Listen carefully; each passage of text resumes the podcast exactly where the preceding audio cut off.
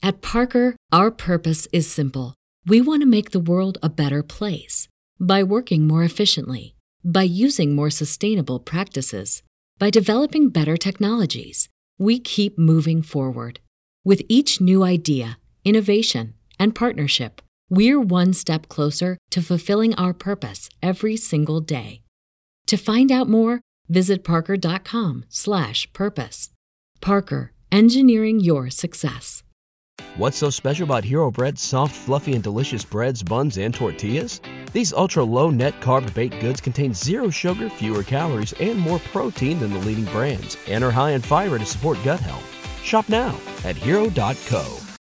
You got problems that you ought to be concerned with. You don't know how you're supposed to earn it, or what to do with it, or how to keep it. You're a freak with a dark, shameful secret. But you're not the only one. Get your hidden financial fears with a blast of sun.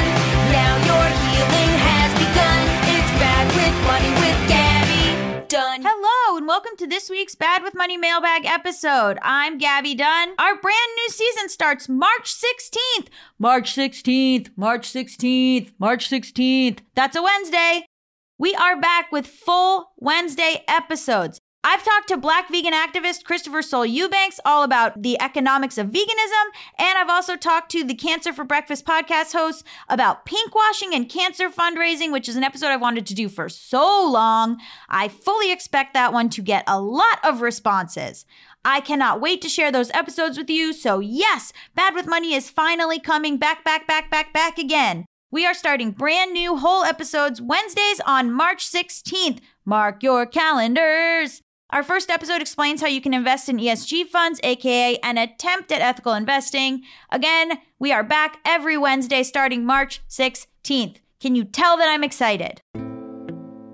On today's show, we're going to cover emails from you about Pfizer non conspiracy theories, a timely request for an ESG episode. It's like this person read my mind, a question about public service student loan forgiveness, and an amazing email reply to that hairdresser from a past mailbag who wanted to commit tax fraud. In the second half of the show, I will listen to a voicemail from you, read some Discord comments, and read a list of our new patrons. Stay tuned.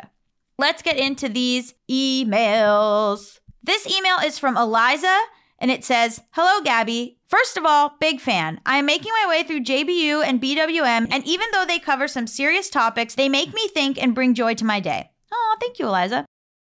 Also, as previously mentioned, I haven't listened to every episode of BWM yet, but you mentioned ESGs, which reminds me that I don't think you have done one about institutional divestment from ethically iffy, I can't think of a better term, industries. I know you focus more on personal finances, but it is an important topic that has been gaining speed in the last few years. I'm a college student and part of the divestment campaign at my school, so that would be cool to hear about. You can interview students and professors who have been part of past successful movements, such as the one at Columbia, which was one of the first, or current students working on campaigns. I know at Harvard, the school cited their fiduciary responsibilities as a reason for divestment, so you could explore the volatility of the fossil fuel industries. There are also some lawyers who specialize in suing schools for being invested in fossil fuel industries. I could find out the name if needed. I have more ideas if you are interested. Thanks, Eliza. So, if you don't realize, if you're a college student, um, your college's endowment is invested. And you might find that it is invested in things that you don't agree with, such as guns or fossil fuels. And if you look into that and you see that, you actually have the power to ask them to change it. We could do a whole episode about it, but uh, yes, you actually can ask your college not to invest in things you don't believe in or that you think are not aligned with the college's values. It's pretty cool, actually. This is an email from Sarah. It says, Hi, Gabby. Thank you so much for the libertarian email and the responses. I meant to send in my own thoughts, but the ones you read did better than I could have. The one thing that wasn't addressed was the power the government gave Pfizer. I'm not jumping to the anti vax conclusions the first email writer did, but it is an interesting question. Adam Conover covered it in his Factually podcast with Financial Times global pharmaceutical correspondent Hannah Kuchler. I'm not sure you can promote another podcast. I can. But Hannah Kuchler's work is really interesting and worth looking into. The government gave Pfizer a lot of resources they have used to boost their brand image and sell a lot of products all over the world. It isn't an insignificant financial boost paid for by US citizens. Thanks, Sarah. And then Sarah linked to the episode that Adam Conover did, which I will put in the description of this episode. But yes, pharmaceutical companies are definitely very shady and definitely hard to square with what we need to do to end the pandemic. So I am very interested in this topic. I'll be giving that episode of Adam Conover's podcast a listen. This is an email from Amanda, and it says, as someone who has a fight, flight, or freeze reaction to all things finance, I really do enjoy your podcast. I am currently having a fight, flight, and freeze response to the temporarily expanded Public Service Loan Forgiveness Program. The temporarily expanded waiver ends after 10 2022. I've been working for qualifying nonprofits since before the start of the program in 2007. In order to apply for the PSLF, you need to consolidate loans in a very specific way. It seems that if I mess up this step, I will be paying loans for the rest of my life. Here's my situation I have both undergraduate loans, payments starting 2006, and graduate school loans, payments starting 2018, that are both FFELP Stafford and Direct loans. I know I need to consolidate the FFELP loans. I think based on what I'm reading, this will make the whole consolidation loan date back to 2006 in terms of qualifying payments. Is that right? Let me tell you something about loans is that from everything I've experienced in my life and from everything I've read and listened to on this show, they make this complicated for a reason. They don't want you to get they don't want you to get out of paying them. It's a total scam and it's a total mind f- and I hate it.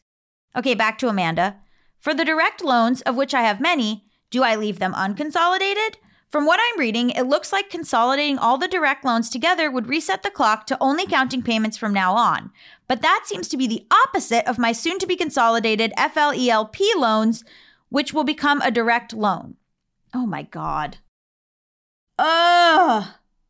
Oh, okay, Amanda, I waited an hour on the phone to talk to FedLoan and ended up more confused than when I started.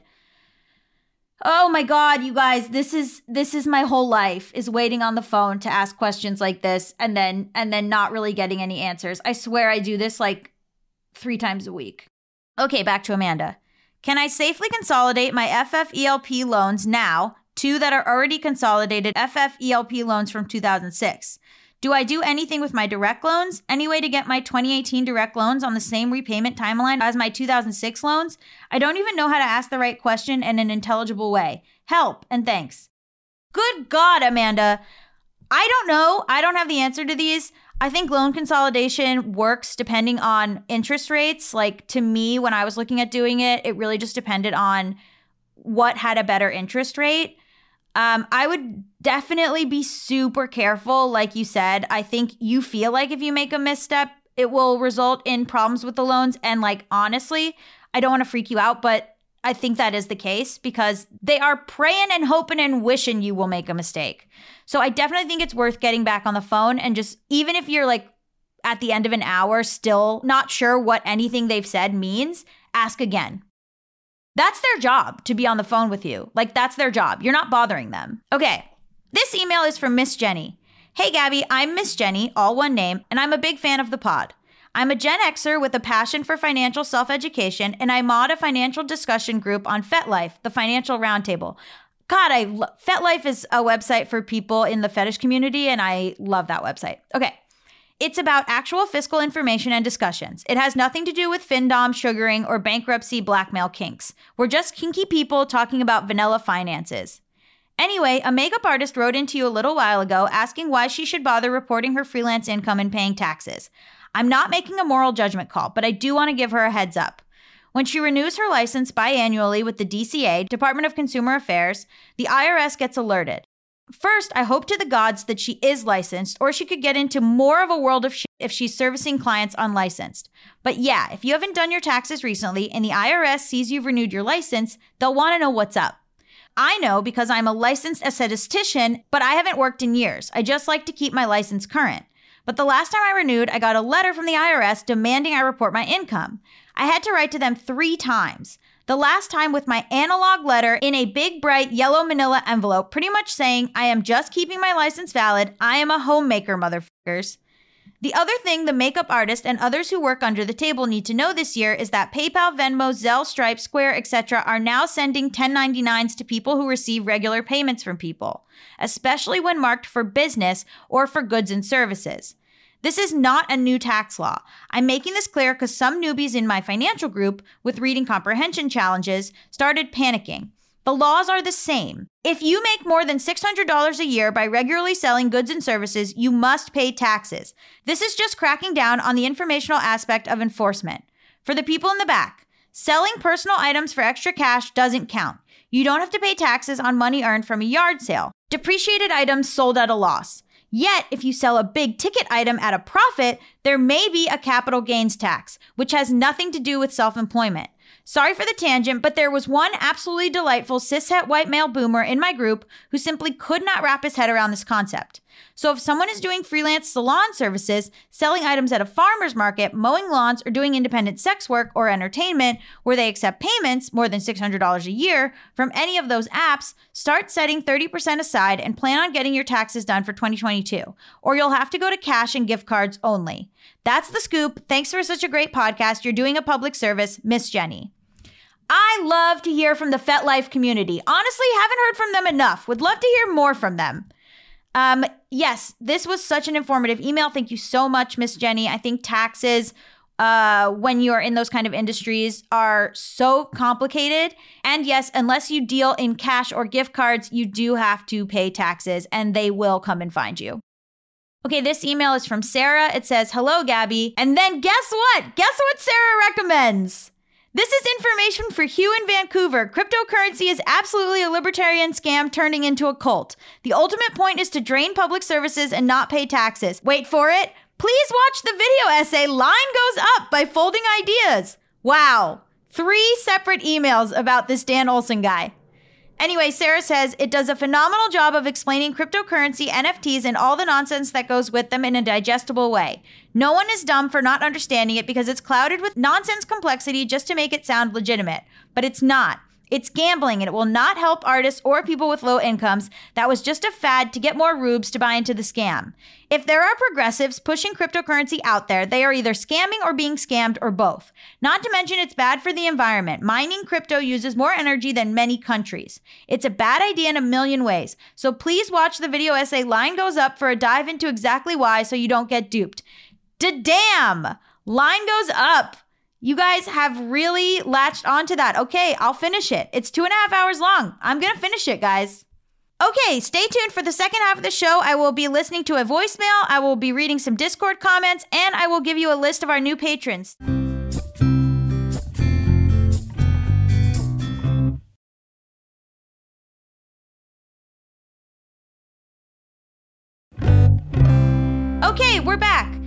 To our two new patrons at patreon.com slash Gabby Dunn. We have Claudia and Nadia. Oh, they rhyme. I didn't even realize that. Well, thank you so much to Claudia and Nadia. Uh, now I'm going to read some comments from the Discord, and then I will hear a voicemail from the great state of Texas.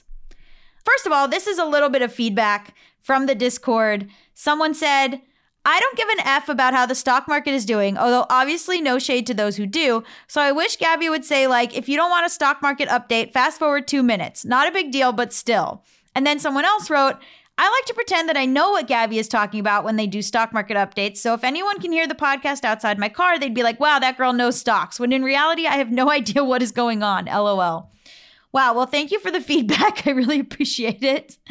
Um, and then this is just a heads up that someone gave on the Discord that says, My audiobook is available on Libro.fm. So you don't have to use Amazon or Audible. So yes, people were talking about listening to the audiobook of Bad with Money, the book, while on while we've been on hiatus from longer episodes. I personally read that audiobook. It is me, my voice. So if you are missing out on the longer episodes, go ahead and give my audiobook a listen. It is my actual voice reading the book. You cannot go wrong. One final thing from the Discord is that people were talking about good places to donate to. And one of my Discord friends said that they crowdsourced some of these when they got a big raise, and they encourage folks to do that, especially in terms of finding local places to donate to or local charities. So, this is a list of some of the ones that this person recommends local mutual aids. Then, for LGBTQ justice, they recommend Trans Lifeline and the Trevor Project. For autism rights, they recommend autisticadvocacy.org and awnnetwork.org. They also recommend for native sovereignty uh, realrentduwamish.org, which is local to them, Red Nation and queertheland.org, which are both not local uh, to this person, but available for anyone. And then they also recommend for abortion rights, abortionfunds.org, which I personally love. You can find your local abortion fund there. Also, foodispower.org, which has to do with food empowerment. So, those are just some examples of places that you can donate to. But yes, as this person said in the Discord, look up local charities for yourself or local organizations that you believe in for yourself. But that's just a jumping off point. I thought this person did a really good job of curating. Okay, so now we're going to listen to a voicemail and then I will let you go into your beautiful weekend. Hey, Gabby. This is Lauren in Austin, Texas. I'm actually a tech recruiter and can agree with the recommendation of using coding boot camps to change careers. One that I'd recommend and have hired many people from is Hack Reactor. Thank you so much. Last week's mailbag episode, we gave some other examples of coding boot camps that you should look into. It was not the same as this one that you just recommended, Lauren. So thank you for adding another to the list. Apparently, coding boot camps are a really great way to build up skills that will look good to recruiters. Thank you for that recommendation. I would love to hear from all of you. If you have more recommendations, if you have thoughts on big pharmaceutical companies, if you have thoughts on the existence of a financial group for the website FetLife, which makes me so happy, um, if you have thoughts on ESGs, guess what? Our next full episode is all about ESGs. Please write in or anything else that you want to tell me about. Email me at gabbyisbadwithmoney at gmail.com. Leave a voicemail at 844-474-4040. You can also email me a voicemail if you prefer. Join our online communities at Instagram, Discord, Patreon, and Facebook. All of the links to all of that stuff will be in the episode description. The Discord is so fun. Um, it is always popping off, as I say, and I probably sound um, like a loser when I do use that term, but it is truly popping off. Don't forget to listen to the show the day it drops so that we can get on the charts and spread the word. Also, did you know that you can rate the show on Spotify? I just learned that. Okay, anyway, thanks. Bye. Done. What's so special about Hero Bread's soft, fluffy, and delicious breads, buns, and tortillas? Hero Bread serves up 0 to 1 grams of net carbs, 5 to 11 grams of protein, and high fiber in every delicious serving. Made with natural ingredients, Hero Bread supports gut health, promotes weight management, and helps maintain blood sugar. Hero also drops other limited edition ultra low net carb goodies like rich, flaky croissants and buttery brioche slider rolls. Head to hero.co to shop today. Everybody in your crew identifies as either Big Mac Burger, McNuggets, or McCrispy Sandwich, but you're the Filet-O-Fish Sandwich all day. That crispy fish, that savory tartar sauce, that melty cheese, that pillowy bun. Yeah, you get it. Every time. And if you love the filet of fish, right now you can catch two of the classics you love for just $6. Limited time only. Price and participation may vary. Cannot be combined with any other offer. Single item at regular price. Ba da ba ba ba.